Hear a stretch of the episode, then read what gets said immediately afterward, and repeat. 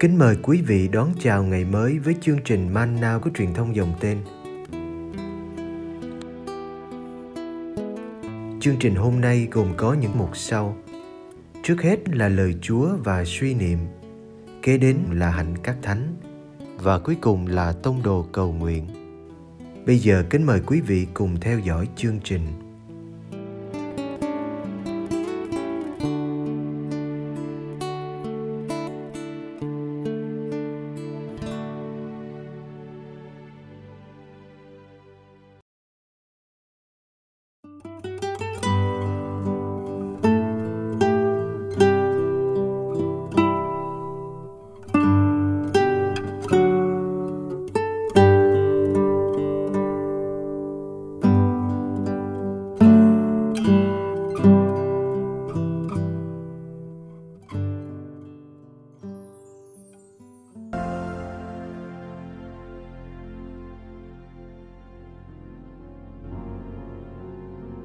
Giêsu hiện ra với các môn đệ. do An chương 20 Vào chiều ngày ấy, ngày thứ nhất trong tuần, nơi các môn đệ ở, các cửa đều đóng kín vì các ông sợ người Do Thái. Đức Giêsu đến, đứng giữa các ông và nói: "Bình an cho anh em." Nói xong, người cho các ông xem tay và cạnh sườn. Các môn đệ vui mừng vì được thấy Chúa người lại nói với các ông, bình an cho anh em, như chúa cha đã sai thầy, thì thầy cũng sai anh em. Nói xong, người thổi hơi vào các ông và bảo, anh em hãy nhận lấy thánh thần. Anh em tha tội cho ai thì người ấy được tha. Anh em cầm giữ ai thì người ấy bị cầm giữ.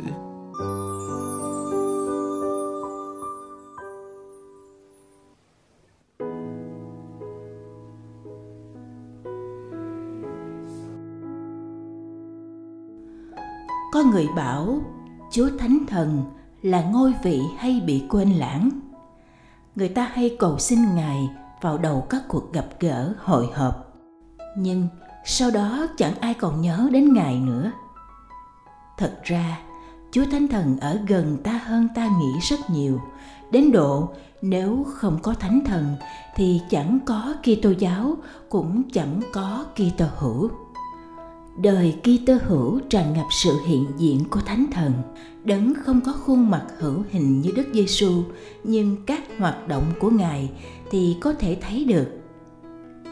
Dần dần, hội thánh sơ khai nhận ra rằng Thánh Thần không chỉ là một quyền năng từ trên cao mà còn là một đấng, một ngôi vị thần linh như cha và con.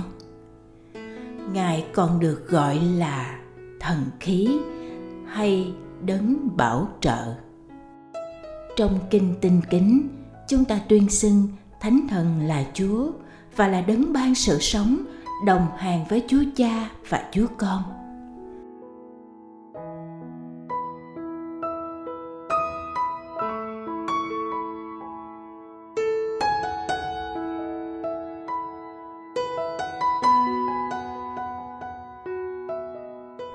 Chúa Thánh Thần là đấng ban sự sống. Nước là nguồn mạch đem lại sự sống, nên đức giêsu, ví thánh thần, là mạch nước vọt lên. Mạch nước đem lại sự sống đời đời. Ai tin vào ngài sẽ lãnh nhận thần khí như những dòng sông đầy tràn nước hằng sống. Hơi thở là dấu hiệu của sự sống.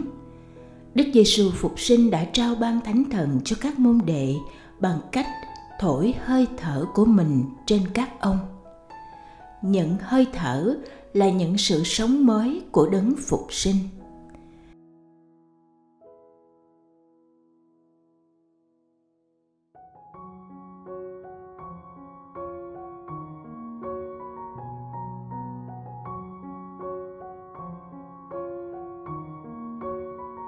Chúa Thánh Thần là đấng ban sự sống, Ngài hiện diện và hoạt động trong mọi bí tích. Khi lãnh nhận bí tích thánh tẩy, ta được tái sinh trong nước và thánh thần. Được sửa tội nhân danh thánh thần để thành thụ tạo mới.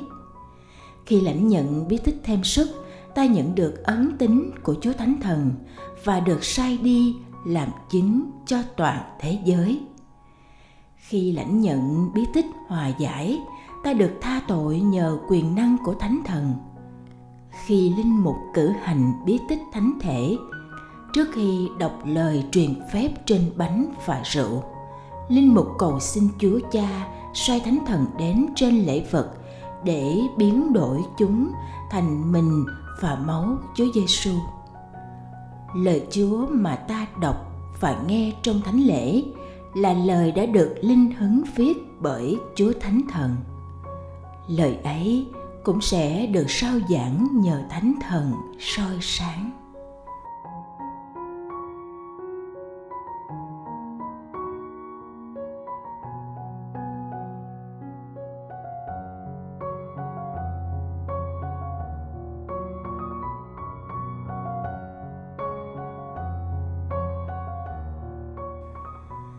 Giêsu nhận mình là đấng ban sự sống.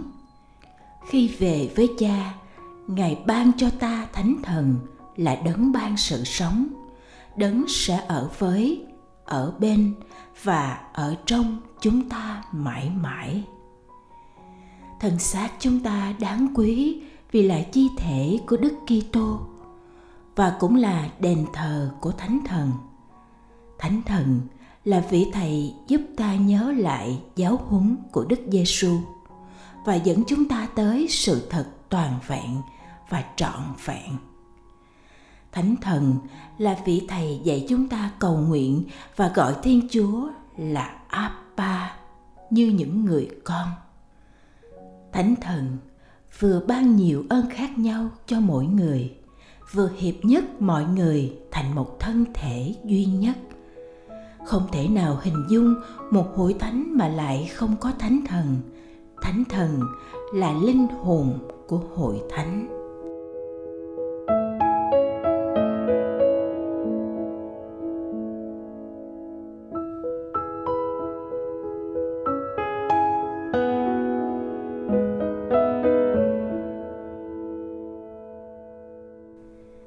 Kinh sáng danh cổ xưa nhất là sáng danh Đức Chúa Cha nhờ Đức Chúa Con và trong Chúa Thánh Thần.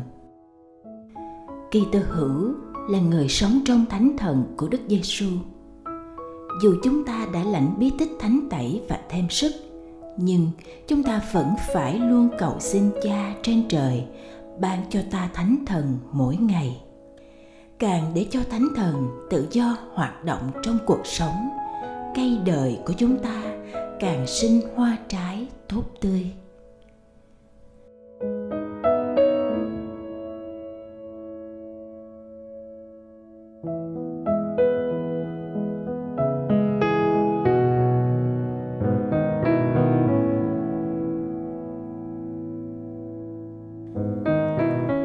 Lạy cha, xin ban cho chúng con thánh thần. Vì không có thánh thần, cha sẽ là đấng nghìn trùng xa cách. Đức Kitô trở thành nhân vật của quá khứ, sách tin mừng là mớ chữ vô hồn, hội thánh chẳng khác nào một tổ chức trần thế. Vì không có thánh thần của cha, quyền uy trở thành sức mạnh thống trị, truyền giáo trở thành tuyên truyền, việc phụng tự trở thành một thứ lệ bái. Cách hành xử của Kitô hữu thành thứ đạo đức của nô lệ.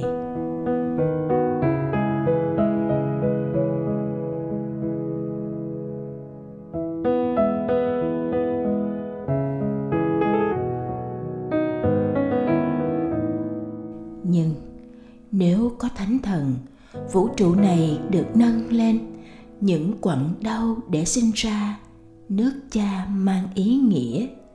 Đức kitô phục sinh thật sự hiện diện. Tin mừng thành sức sống vô bờ. Hội thánh có nghĩa là hiệp thông. Nếu có thánh thần của cha, quyền uy của hội thánh là khí cụ phục vụ, truyền giáo trở thành một lễ hiện xuống mới, phụng vụ là một tưởng niệm và là một thực tại. Các hành động của con người mang tính thần linh lạy cha xin ban thánh thần cho chúng con.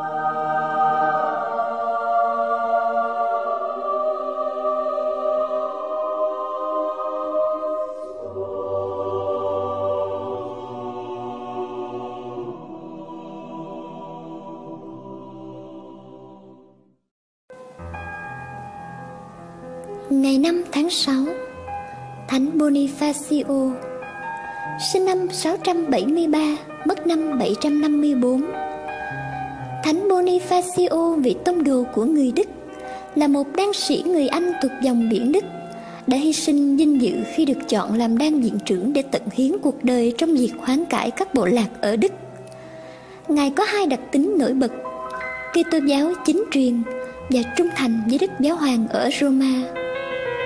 Thánh Bonifacio tên thật là Winfrid, sinh ở Greciton, Devonshire, Anh Quốc.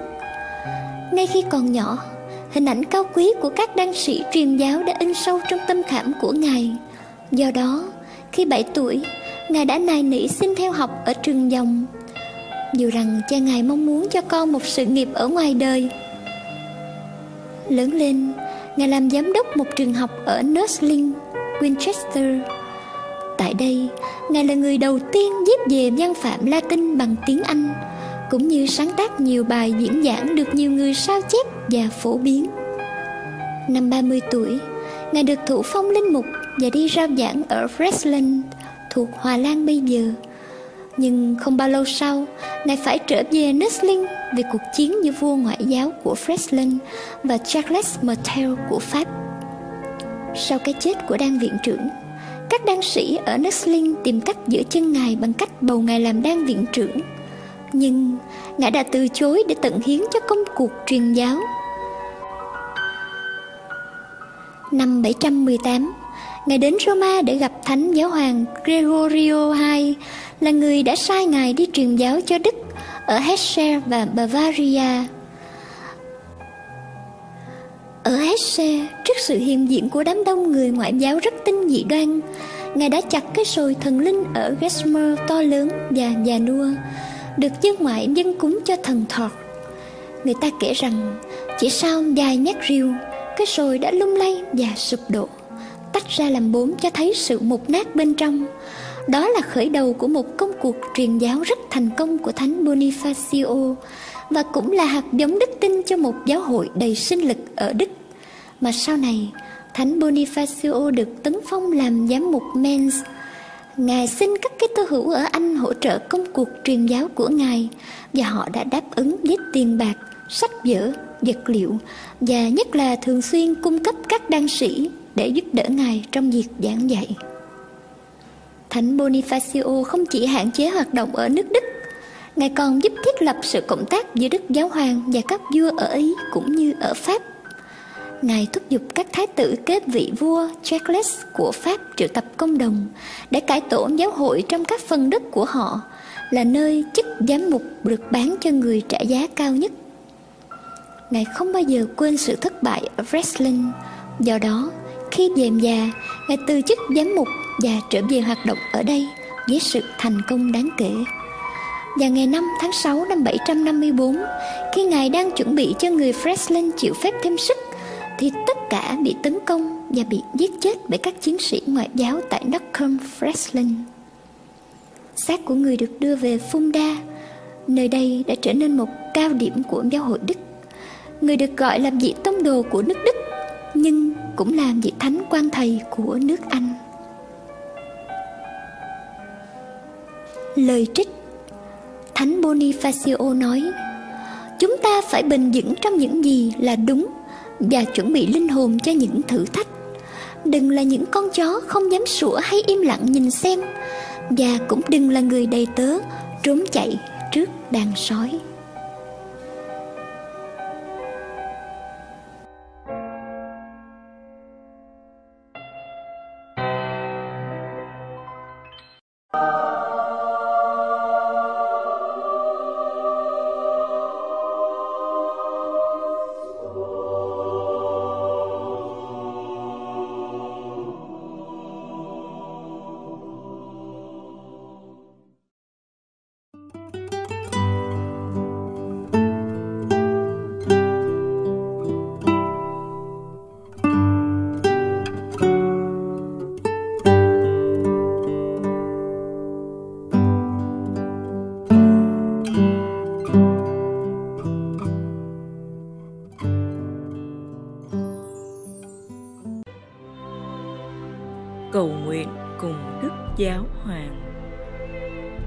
Tông đồ cầu nguyện.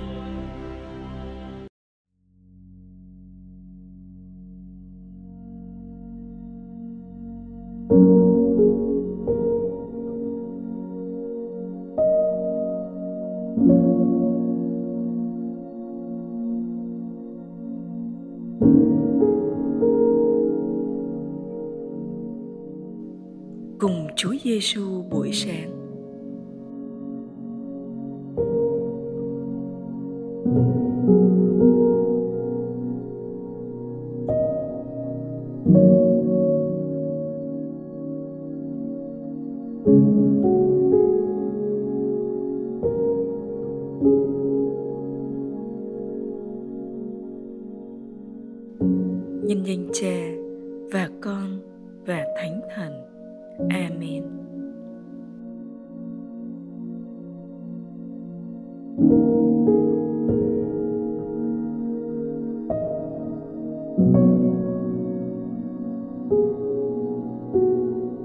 Lạy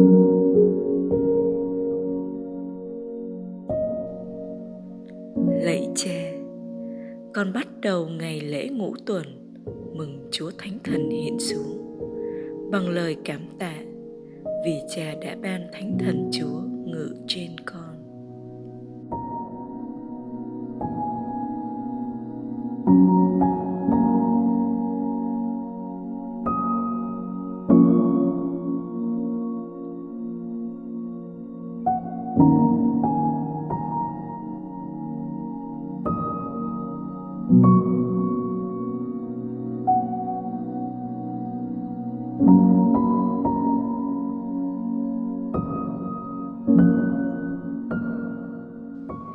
Người lại nói với các ông, bình an cho anh em.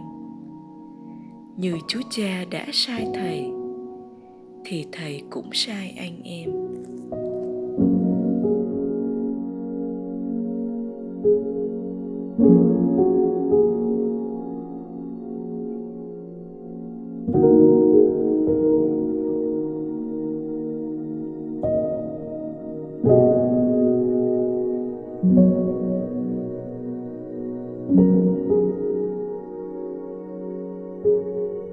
Lạy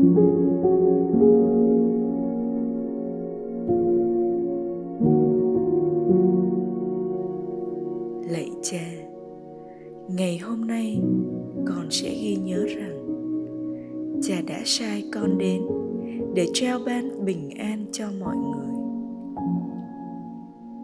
Nhờ lời cầu bầu của mẹ maria, con xin dâng ngày sống hôm nay và cầu nguyện theo ý chỉ của đức giáo hoàng francisco trong tháng này. Xin cho các gia đình công giáo trên thế giới biết sống yêu thương, vô vị lợi và thánh thiện trong đời sống hàng ngày.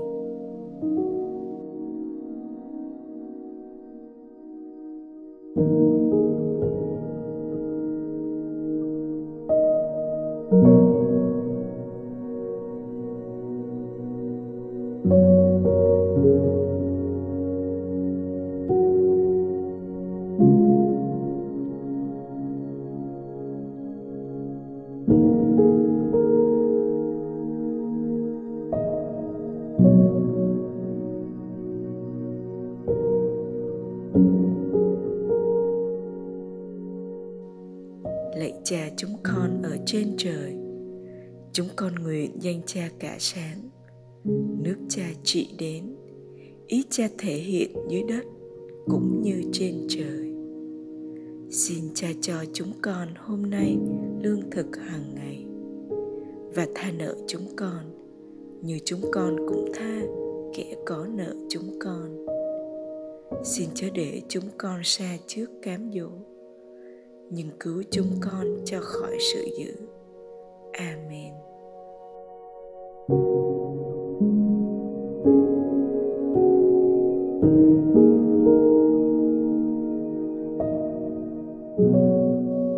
Nhân danh cha và con và thánh thần. Amen.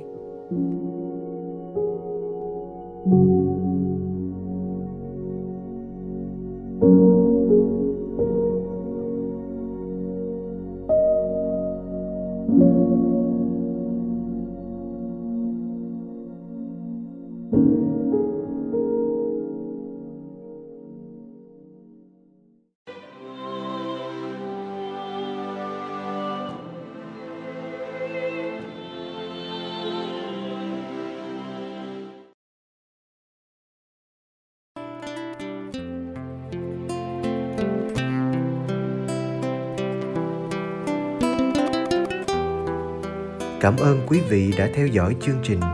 Kính chúc quý vị một ngày mới tràn đầy niềm vui và ân sủng của Chúa và mẹ Maria.